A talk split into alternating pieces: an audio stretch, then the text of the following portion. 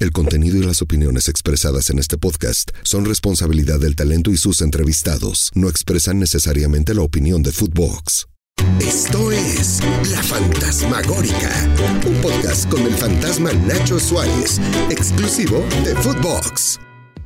¿Qué tal amigos de Footbox? Los saluda Nacho Suárez, el mismísimo fantasma. Qué bueno que me acompañan en otra edición de la Fantasmagórica, que como bien saben tiene nuevos capítulos los lunes, los miércoles, los viernes. Hoy es miércoles, miércoles de una nueva entrega del señor tiburón. La venganza del poder es la cuarta entrega de lo que no quiso publicar Récord. Y vamos a continuar con esta historia en esta primicia que tuvimos cuando Fidel Curi nos otorgó una entrevista desde el teléfono público que está afuera de la celda de visitas ahí en esos teléfonos que utilizas tarjetas de 30, 50 pesos. Yo creo que los chavitos no saben ni cuáles eran esas madres, pero eran teléfonos públicos donde ibas y comprabas al Oxxo, una tienda de autoservicio, tu, tu, tarjetita por determinados minutos, había de 20, de 30, de 50 pesos, de 100 pesos. Pues de ahí, de ahí hablamos con Curi. Y vamos a continuar con esta entrega de lo que no quiso publicar Récord. Y les contaba que en las últimas semanas, pues este otrora poderoso político Fidel Curi Grajales se volvió muy activo en sus redes sociales, eh, que le están manejando obviamente sus, sus abogados. Y en el último tuit dice que se queja, dice que los tribunales estatales del Estado de México solo responden a intereses perversos y mordaces, dijo en uno de sus últimos tweets. Y es que está encabronado. ¿Y qué chingados no va a estar encabronado si tiene ahí casi nueve meses, nueve meses encerrado por un delito que en el Estado de México es considerado como no grave? Él sigue insistiendo que el fraude genérico al que se le acusa es falso, que es inocente, que la deuda está saldada y que evidencias le sobran y que cuando salga de la cárcel, y cuando salga de la cárcel va a seguir peleando palmo a palmo. Dice que va a ser muy pronto. Si sale pronto, pues eso le daría la razón de toda esta todo esto que están manejando que neta no mames, está cabrón. De neta, parece película de terror. Cierto que sabía que en el Estado de México eh, sí les gusta la lanita a los jueces, pero, pero creo que aquí sí se están pasando. Se enfrentaron dos poderosos, dos que tienen muy mala fama, Curi y otro que tiene más mala fama que Salinas Pliego. Fue de poder a poder, de corrupción a corrupción y pues está ganando el que más lana tiene. Eh, por lo menos no ha salido Curi del tambo. Y bueno, vamos a, comenzar esta entrega y sin antes volverles a decir que pues, mm, yo no puedo meter las manos al fuego por nadie, ¿no? Porque Curi Grajales no es una blanca paloma. Me dicen en redes sociales que más bien es un sol pilote, ahorita disfrazado de paloma, pues no lo sé. Pero lo que respecta a este caso, a este caso en específico, porque está en el tambo guardado ahí en Almoloyita, pues sí, neto, sí están dados los pinches dados muy cargados. Yo creo que deben tener cargada la nube los ministerios públicos, los jueces, porque vaya que han torcido la ley, de verdad. Les, les habíamos comentado en las últimas entregas que habíamos documentado cómo es que con, con papeles aparece como arrendador azteca, recibe eh, como garantía prendaria las cartas y los derechos federativos de Sebastián eh, Jurado, del portero, y del Puma Chávez. Y como no los puede tener porque no es una, empresa ajena al, al pues lo sé de Atlético Morelia, que, que es su filial, y, y, es Atlético Morelia quien vende los jugadores y hace efectivas las garantías pues evidentemente hizo, tan, eh, eh, tan, tan efectivas esas garantías que ya tendría que estar saldado el pinche pago, como si hubiera entregado un pinche reloj en, el, eh, ahí en el Monte de Piedad y no lo hubieran pagado, pues recogen el pinche reloj y ya no te buscan nada. Pero aquí, aquí no pasó eso. Y, muchos, presentamos documentos, este, presentamos evidencias, pero lo que le voy a presentar a continuación va a quedar, va a ser un testimonio donde queda más que evidente, mucho más que evidente que Atlético Morelia y Arrendador Azteca hicieron efectiva las garantías. Y este audio no es de Curi, no, no, no, no, no es de Curi, porque ese cabrón pues me puede, aunque me dé una entrevista, puede decirme chismes. No, es del que era el presidente de Cruz Azul. El otro era poderoso, prácticamente dueño de la cooperativa, Billy Árvales, en una entrevista que dio en el 2019 cuando era el hombre fuerte, cuando se hizo todo, esto, todo este desmadre, todas estas patrañas que están tejiendo en los juzgados. Escuchen a Billy Álvarez en esta entrevista que le hacen. Él reconoce, reconoce tácitamente que ellos sabían que eh, eh, los derechos federativos estaban cedidos en garantía al Morelia al Morelia. Pero ¿para qué les digo yo? Escuchen a Billy. Eh, sabíamos que dentro de la cláusula del contrato de terminación o de rescisión de Sebastián Jurado podría haber un pago, este, con lo cual automáticamente si se le cubría a ese club el jugador este, era libre de contratarse con el club que más le conviniera sus intereses. Entonces lo hicimos respetando primero la voluntad del jugador. Sí.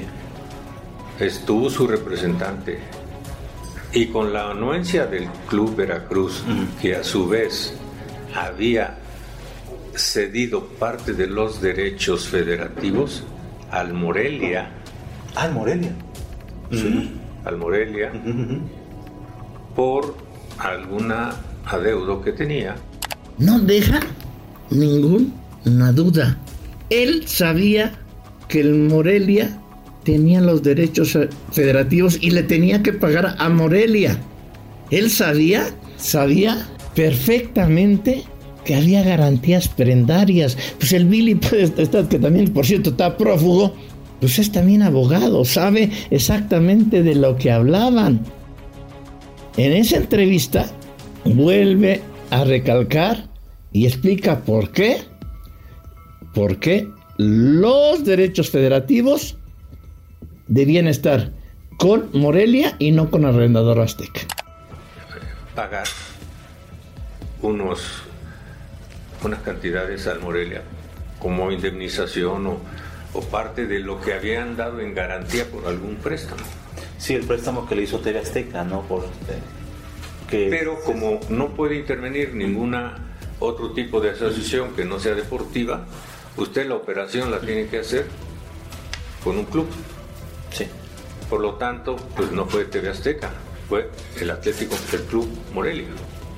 Que aunque es propiedad de TV Azteca, pero Oiga, pero usted quién la avisa? Eh, eh, ¿Alguien le, da a usted esa observación de que, oye, la negociación no tiene que ser directamente con el empresario Fidel Curi, sino con eh, el equipo Morelia? Nos lo hizo saber el Morelia. El Morelia. Nos lo hizo saber. Ya ve, más claro que el agua. ¿Qué mamadas están haciendo estos pinches corruptos autoridades, no? Ahí dice él. Morelia, Morelia me lo ofreció, Morelia me buscó para que se lo pagara. A Morelia, a Morelia le pagaron las garantías prendarias. ¿Por qué? Porque Rendadora Azteca dice, se hace pendejo, porque se están haciendo pendejos. No, no, no, es que eran jugadores libres, yo ni recibí nada. A ver, Billy, ¿por qué pagaste un jugador que era libre? A ver, ¿qué nos dice? Se supone que todos quedaron libres de contratarse a nuestro postor. ¿Por qué Cruz Azul tiene que pagar para un jugador que quedó literalmente libre? No, porque ese sí estaba totalmente documentado mm. desde antes, en el que ya los derechos habían cedido parte del valor de los mismos mm. al club Monarcas Morelia. Esto no fue posterior a una desafiliación. Mm. Entonces, ahora sí que como el derecho, el artículo 14 constitucional, a, ninguna disposición se le puede eh, plantear retroactividad alguna, eh, perjuicio de persona moral o, o física, y aquí si ya había sido esto cedido con anterioridad. El abogado respondió, ya no eran libres porque habían sido negociado antes. Y al hacer efectivas las garantías, pues de, Curi automáticamente no debería nada. Sin embargo, eso, eso valió madre. De todos modos están pagando. a ver, no, a mí págame completo. Lo que, lo que ya les explicamos la semana pasada, que dicen algunos especialistas que sería un fraude pero de la parte que está cobrando. Pero no solo eso, no solo ya le habían quitado las garantías y les chingaron las garantías. No, no, no. Ya está en el. lo, lo entambaron y ¿saben qué, qué hicieron también? No, esos de arrendadora azteca son bravos entre los bravos de Milwaukee. Le embargaron, fueron al INTI, hicieron un juicio y le embargaron todas las marcas que tuviera la empresa de Curi, promotora deportiva del Valle de Orizaba, que tuviera su nombre, porque le debían 139 millones de pesos. Hace cuenta las garantías, lo de acuerdo, que, que, que cobró el Morelia, les valió madre. Estos además embargaron, embargaron. Ahí, y ahí está el documento bien clarito con el folio 257284, expedido por el juzgado trigésimo primero de materia civil de la Ciudad de México, donde le notifican al INTI, al Instituto Mexicano de la Propiedad Industrial, que escriba el embargo, porque le deben, pinche Curi, no le ha pagado los 139 millones que le dio por un préstamo con garantía prendaria. Ay, cabrones, ay, cabrón. Es así como que cala. A ver, Hagamos un recuento. Curi está en el bote de hace ocho meses sin derecho, que no le han dado derecho a fianza por un delito que no se considera grave. Se le acusa por no pagar un préstamo prendario de 139, pero hay evidencias que Arrendador Azteca hizo efectivas esas garantías prendarias a través del Atlético Morelia. Ya oyeron a Billy. Meses después, además de hacer las garantías prendarias, le embargan Curi las marcas y el nombre de tiburones rojos por el mismo préstamo y por la misma pinche cantidad. Y Curi sigue entambado en Almoloya y quieren que le reconozca que les debe toda la lana. Así o su nieve de limón. ¿Y les parece absurda esta situación? Ay, o excesiva. Ay, pues les tengo noticias. Como diría Raúl Velasco en aquel programa viejo dominical, aún hay más. A la par de lo que ya les estoy contando. ¿Qué creen? ¿Qué creen? Pues que Arrendadora Azteca le comunica a través del notario Gil Lastra que como Curi no le ha pagado, es una deuda incobrable. Y entonces y entonces, pues que va a deducir esa, esa deuda por incobrable, que va a deducir los 139 millones más unos eh, más accesorios, unos este eh, por ahí unos gastos, un total de 145 millones para efectos del impuesto sobre la renta. Así o más bravo. O sea, dijo que no le había recibido lana, que no habían cobrado nada, pero ¿qué tal? A deducir, papito, a deducir. Bueno, al fin y al cabo, pues a Salinas Pliego debe como 40 mil millones de pesos de impuestos, pero dice que no es evasor fiscal. No, no, no, no, no es una evasor fiscal. Él dice que es un avesado, un avesado en el tema de las deducciones fiscales. Y bueno, por lo menos aquí, pues por lo menos dedujo una deuda incobrable. El pedo es que si se le comprueba que ya habían hecho las garantías prendarias de Jurado y de Chávez, como dice eh, Billy Álvarez, como se, tiene evidencia de, los tinajeros, pues eso fue una simulación. Esa deducción de una deuda incobrable de 139, pues no existió. Y entonces Arrendador Azteca tendría pedos por delitos fiscales ilegales. ilegales. ¿Estamos ciertos que, que, que Fidel Curi se metió con un gigante? Que les gusta, tienen muchos contactos en el Estado de México y los jueces están bien contentotes por, yo creo que, por las rentas.